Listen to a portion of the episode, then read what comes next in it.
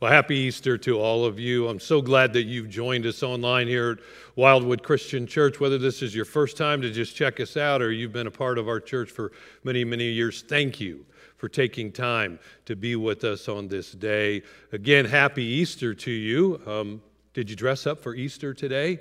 You know, walk out into your living room in your pajamas, or maybe you got your nice hat or nice shirt or, you know, nice dress on.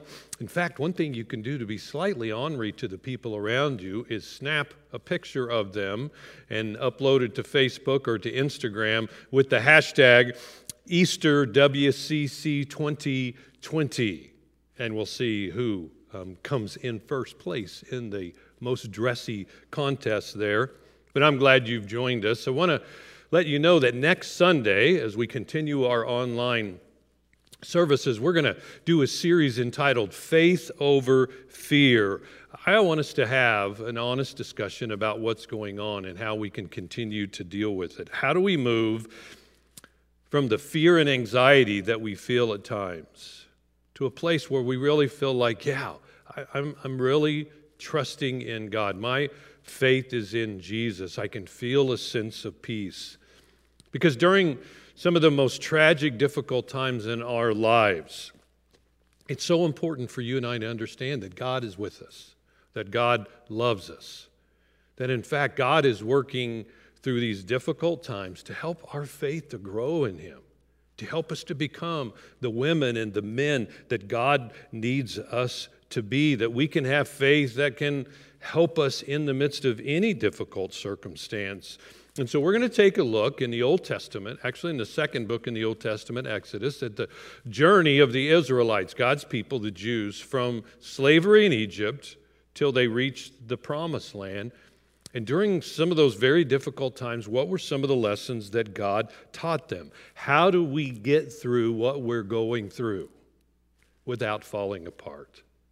Faith over fear. So we're going to look at that next Sunday. But today, on Resurrection Sunday, um, we're c- concluding this series on the cross, the wonderful cross. Last week, we asked the question why did Jesus have to die? Oh, I hope that if you haven't listened to that, you'll go back. Just click the sermon tab when we're all done here, and that'll take you to our church website, and you can listen to that or watch that message there. Jesus had to die because of our desperate need. He died because of his love for you and his love for me. But today we come to what we call Resurrection Sunday, Easter Sunday. And if the death of Jesus paid the price for our sins, what's the significance of the resurrection? I mean, what's that meaning? What did God need to have happen in the resurrection? And specifically, how does it impact you and I? Why does it matter? Because the concept of the resurrection, um, it's, it was difficult for those disciples early on to grasp. It's tough for some of us to grasp. I've never personally experienced somebody coming back from the dead. And so it's a little bit challenging and it's a little difficult. And especially because they were so overwhelmed by their grief and fear. You know, Jesus, the one they'd been following, the one they knew was the Messiah, that it was God, Jesus was dead. And they were stuck in what I call a Friday frame of mind. It was like they just were frozen in time. Sound a little familiar to you? Yeah, we, we find ourselves right now almost frozen in time, kind of stuck in this Friday frame of mind. And it's, it's so very difficult for us. I went to Home Depot on Wednesday to pick up an online order. I mean, everything's just so different, right? You get in a long line outside and you're six feet apart, and most people have masks on, and there's a guy or girl saying, okay, you can go in because they're only letting a certain number of people in the store, and it just feels so kind of somber and it's just kind of oppressive, right? That whole sense of what's happening now. Is this our new normal? That's a question a lot of people have been asking. And then there's the bouts of anxiety that we wrestle with. Sometimes they just come on us when we least expect them. We feel stuck, frozen in time. We really need this message about the resurrection. How do we get out of this Friday frame of mind? How do we get a, out of feeling like, you know, I'm just stuck here? Everything just kind of dried up in my life. You see, the resurrection of Jesus Oh, it impacts our, our lives in profound ways. And Jesus rose from the dead to demonstrate that God has absolute power over everything, including death. And He can get us unstuck from a Friday frame of mind, even when we're in the midst of this pandemic. He can bring that which is dead back to life in your life and in my life. And let's talk about that today. So, we're going to be in Matthew chapter 28, the very first gospel. Um, I encourage you to take your Bibles and turn to that. I've got my Bible here. Now, I'm going to be teaching from the New International Version. But I've asked um, Elliot, our student minister, and his wife Brandy to read Matthew 28, our passage, but they're going to be reading it out of the message translation. And so you grab your Bible, you can click the tab over here that says Bible and find it there, or just open yours up, help your kids find your Bible. But they're going to read it out loud for us, and then we're going to dig in and we're going to talk about the resurrection of Jesus Christ. After the Sabbath, as the first light of the new week dawned, Mary Magdalene and the other Mary came to keep vigil at the tomb. Suddenly, the earth reeled and rocked under their feet as God's angel came down from heaven, came right up to where they were standing. He rolled back the stone, then sat on it. Shafts of lightning blazed from him. His garments shimmered snow white. The guards at the tomb were scared to death. They were so frightened they could not move. The angel spoke to the women There is nothing to fear here. I know you are looking for Jesus, the one they nailed to the cross. He is not here. He was raised just as he said. Come and look at the place where he was placed. Now, get on your way quickly and tell his disciples, He is risen from the dead. He is going ahead of you to Galilee. You will see him there. That's the message. The women, deep in wonder and full of joy, lost no time in leaving the tomb. They ran to tell the disciples. Then Jesus met them, stopping them in their tracks. Good morning, he said. They fell to their knees, embraced his feet, and worshiped him. Jesus said, You're holding on to me for dear life. Don't be frightened like that. Go tell my brothers that they are to go to Galilee and that I'll meet them there. I, I love the words of the angel. Quickly go and tell the disciples Jesus is risen. In other words, Jesus is alive. Now, if the story of Jesus had ended on Friday, if Jesus had stayed dead, right? If we could go now and see a tomb with the remains of Jesus Christ still in it, we would be completely hopeless. Now, don't get me wrong, the death of Jesus Christ was essential. He was the payment for our sins, the ransom, the payment that there was no way, it was impossible for us to be able to pay. And again, as we talked about last week, and I encourage you to listen to that if you missed it, um, the death of Jesus was essential. Paul said in 2 Corinthians 5:21, God made him who had no sin to be sin for us so that in him we might become the righteousness of God. I mean, it was essential, it was absolutely necessary for the world that Jesus Christ die on the cross. But had Jesus not defeated death, had he not come back from the grave? Well, listen to Paul's words in 1 Corinthians chapter 15. He says, And if Christ has not been raised, your faith is futile. You're still in your sins. Then those who have also fallen asleep or have died in Christ, they're lost. If only for this life we have hope in Christ, we are, of all people, most to be pitied. But here we are, celebrating the resurrection of Jesus, even though it's in an unusual way, right? but literally for 2,000 years. Believers in Jesus Christ, millions of them over the entire world, have done exactly what you and I are doing because we know the significance of the resurrection. And so we're looking at Matthew's account. But what's interesting about Matthew's account about the resurrection is it's so brief. I mean, it's so, it's so very brief. It's like to be almost anticlimactic. Jesus died, hey, Jesus is alive. But brevity doesn't demonstrate that it's not significant. Now, his story begins with the women going to the tomb that early dawn. Verse 1. After the Sabbath at dawn, on the first day of the week, Mary Magdalene and the other Mary went to look at the tomb. So it's the women who are the first to discover the empty tomb. It is the women to whom the angel first appears to. It is the women to whom Jesus first appears in his resurrected form unto. Which, on one hand, adds some real veracity to the account of the resurrection of Jesus Christ. Because you see, in that day and culture, especially Jewish culture, women, they were almost second class citizens. You most certainly couldn't use them as an eyewitness. And so, if you're making up a story, you wouldn't use women. But this was a clear statement by God about the, the value and the significance of women in God's kingdom.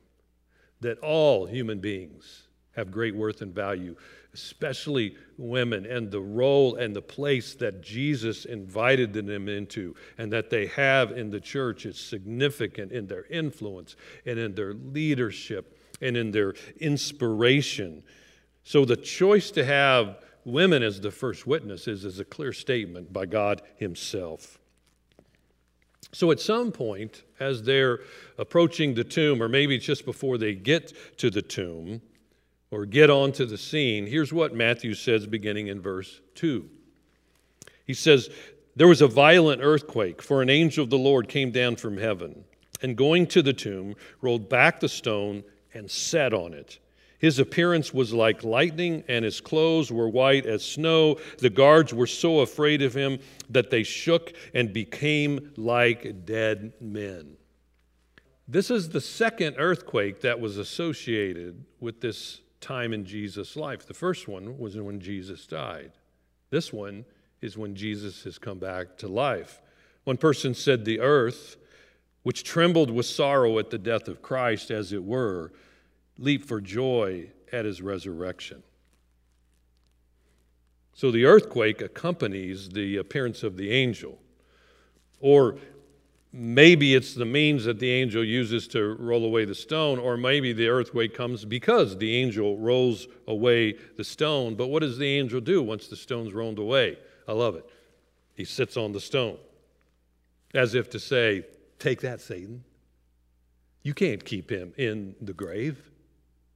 He's not here, he's risen indeed. It, it, was, it was as if God, through the angel, was, was letting the world know that nothing could hold his son back. The stone that sealed the tomb became the seat of triumph for this angel. But for the women, they're still a little bit bewildered and confused. You know, I mean, it's early morning. They're trying to figure things out. This is not what they were expecting. They were like many of us.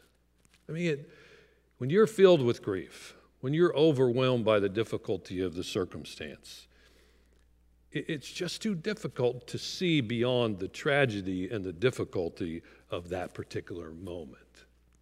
Most of us struggle with a Friday frame of mind. I mean, when circumstances are as difficult as they are right now, it's not that we can't see, we just can't see beyond those circumstances. And so, in that way, we're a lot like the women who went to the tomb that first Easter morning. Now, we don't know the exact time that Jesus rose from the dead, but we do know that the women came to the tomb at dawn in that first light. Um, they came to a tomb. They were expecting a dead body, and the reason they were expecting a dead body is because they were in a Friday frame of mind, but what they found was something they were not expecting. And it wasn't like Jesus hadn't given several hints that they're going to kill me and three days later I'm going to raise from the dead. But that was the furthest thing from their minds that morning. I mean, they were so overwhelmed by grief, they were so overcome by their difficult circumstances that they, they couldn't see anything beyond what was happening on Friday. But when that light began to dawn and the, the, they saw the stone that had rolled away from the tomb, I mean, their minds began to shift from Friday to Sunday. And so when they approached that tomb, they didn't find a tomb, they saw a miracle. Now, the question I always have is why did the angel roll the stone away from the tomb? I mean, Matthew tells us that the angel rolled the stone away from the tomb and then he sat on top of it like, well, look what I did. The reason the angel rolled the stone away from the tomb wasn't because Jesus needed some kind of a help. I mean, if, you have the power to come back from the dead. You certainly have the power to move a stone away from the entrance of the tomb. The reason the angel rolled the stone away from the tomb was so that the disciples could see that the tomb was empty. So the disciples could see that Jesus was no longer there, that Jesus was alive. They needed to be able to see that stone roll away from the tomb so that their minds could begin to shake off that Friday frame of mind. And so here's what Matthew records The angel said to the women, Do not be afraid, for I know that you are looking for Jesus who was crucified. He's not here, he is risen just as he said. Come and see the place where he lay, and then go quickly and tell his disciples he is risen from the dead. And so the light of that dawn on that morning revealed it was no longer Friday and Jesus is dead. It is Sunday and Jesus is alive. You see, Jesus is alive. And that changes everything. But it's so easy for us in the face of, like what we're facing, a pandemic or economic devastation, you know, a loss of income, separation from our friends. It's so easy to get sucked into that Friday frame of mind. I was talking to a good friend of mine about a week and a half ago, and he was really struggling with anxiety and just feeling almost depressed. And part of the reason was because he was watching news like 24 7. I mean, he, he was only seeing the negative of what was happening, but he was doing that because he was trying to make sense of what was happening, right? Most of us did that at one time or another, but he was so focused on the problem that he couldn't see how God can step into any kind of circumstance. He got stuck in despair, stuck and feeling overwhelmed by his circumstances. And so when we feel stuck in this Friday frame of mind, what do we do about that? How does the power of the resurrected Lord speak into that kind of difficult time in our life? One reason is this that the resurrection it empowers the hope of salvation. And the reason it does that is because this heavy weight of our sin and all that has happened to us because of Jesus and the power of the resurrection, it's removed. It's taken off of our shoulders. See, the sacrifice of Jesus, empowered by the resurrection, brings forgiveness to you and to me. Again, I read it earlier, 2 Corinthians 5:21. God made him who had no sin to be sin for us so that in him we might become the righteousness of God. You know what God did? He transferred the weight of your sin and mine, the penalty for that, onto Jesus Christ when he was on the cross, the perfect Son of God. And when we receive that gift, he says there we become the righteousness of God. As we look to God and we think about God's holiness and God's perfection and his goodness and his righteousness, Scripture clearly teaches that when we accept the sacrifice of Jesus, God takes his righteousness and he gives it to us. He places it on us. That's why he sees us as righteous, because we've accepted Jesus Christ and he's put that upon us. Peter says this He himself bore our sins in his body on the cross so that we might die to sins and live for righteousness. But listen to this by his wounds we have been healed. He heals us, he takes his righteousness the resurrection empowers the hope of that salvation that we have that Jesus gave to us. But there's such a another very significant thing and that is the resurrection empowers the hope of God's work and power in your life and my life. In other words, the power of sin in your life and my life because of the resurrection is broken. The, the resurrection is about moving us from the weight of the past to the hope of the present. Let me say that again. The resurrection is about moving us from the weight of the past to the hope of the present. Because the more we focus on our, on our sins and mistakes and, and, our, and our past. I mean, uh, there's a part of it that we've got to look at that to evaluate. But the more we do that and sp- spend time in the past, the more our vision is limited. We, we become a lot like the women going to the tomb. We're thinking about Friday. It's a, it's a Friday frame of mind. And we all struggle with that, right? Because we have the weight of that past, because we're human. It's, not to, it's hard not to think about.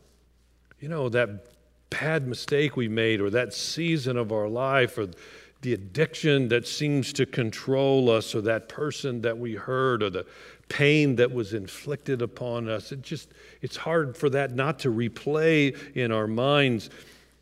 But the resurrection of Jesus Christ demonstrates that the same power that brought Jesus Christ from the dead can transform our dead past into a hope filled present and future.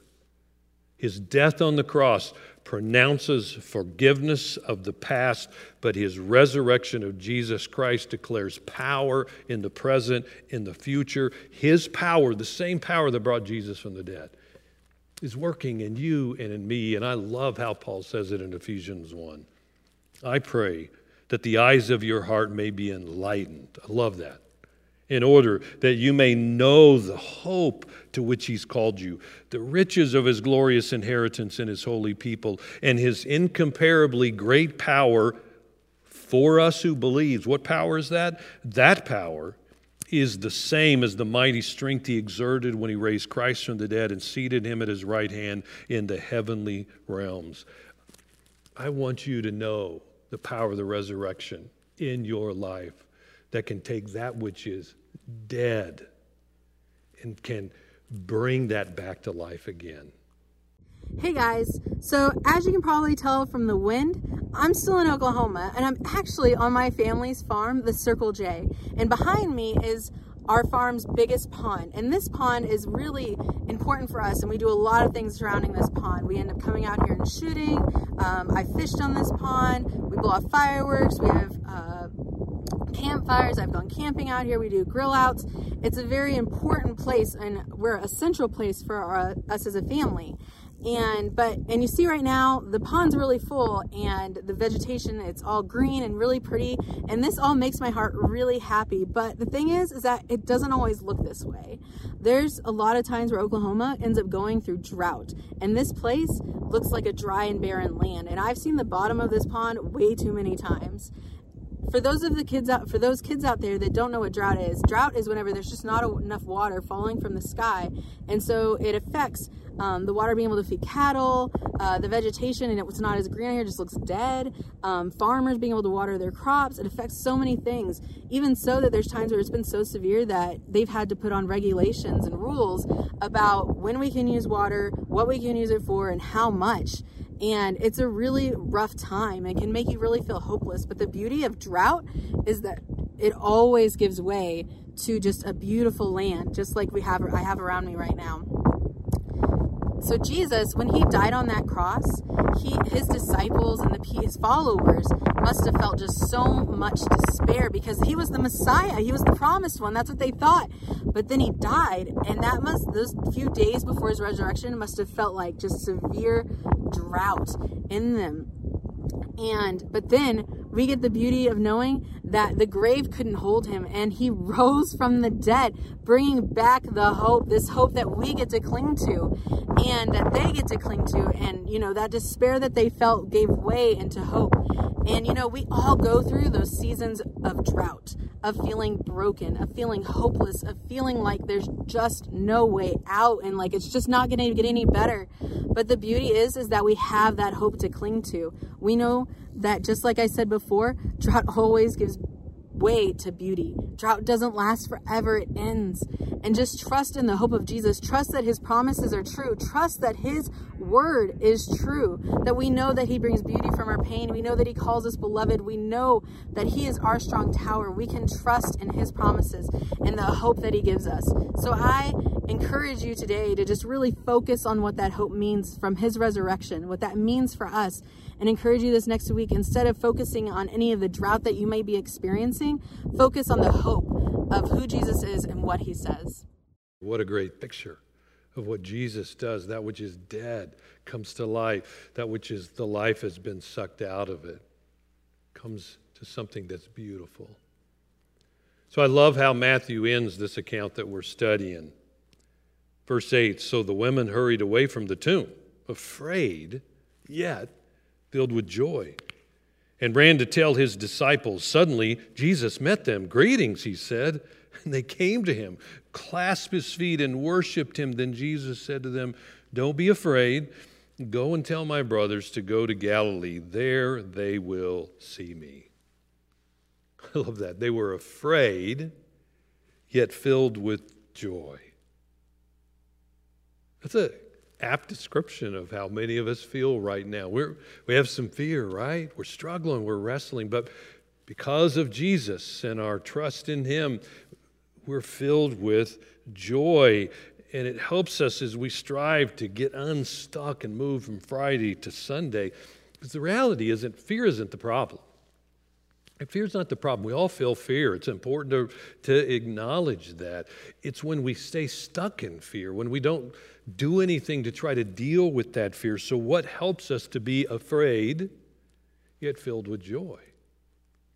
It's Jesus, it's the presence of Jesus.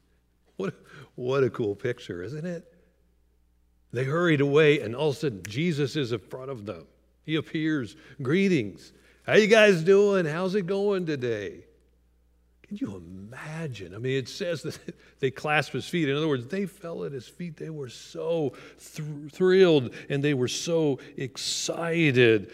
I mean, they went from grief to some confusion to a little bit of hope to suddenly there is Jesus. He is alive.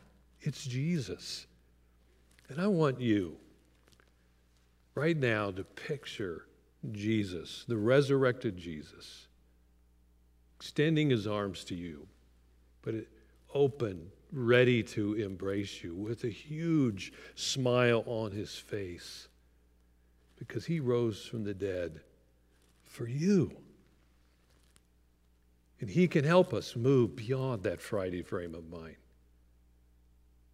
beyond getting stuck in the fear and the anxiety that we have to the hope of Sunday because He is alive.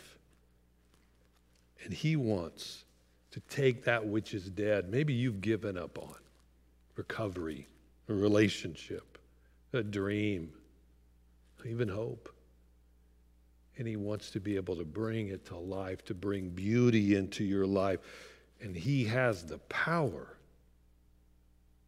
to those who are willing to submit and surrender it to Him to change us from the inside out.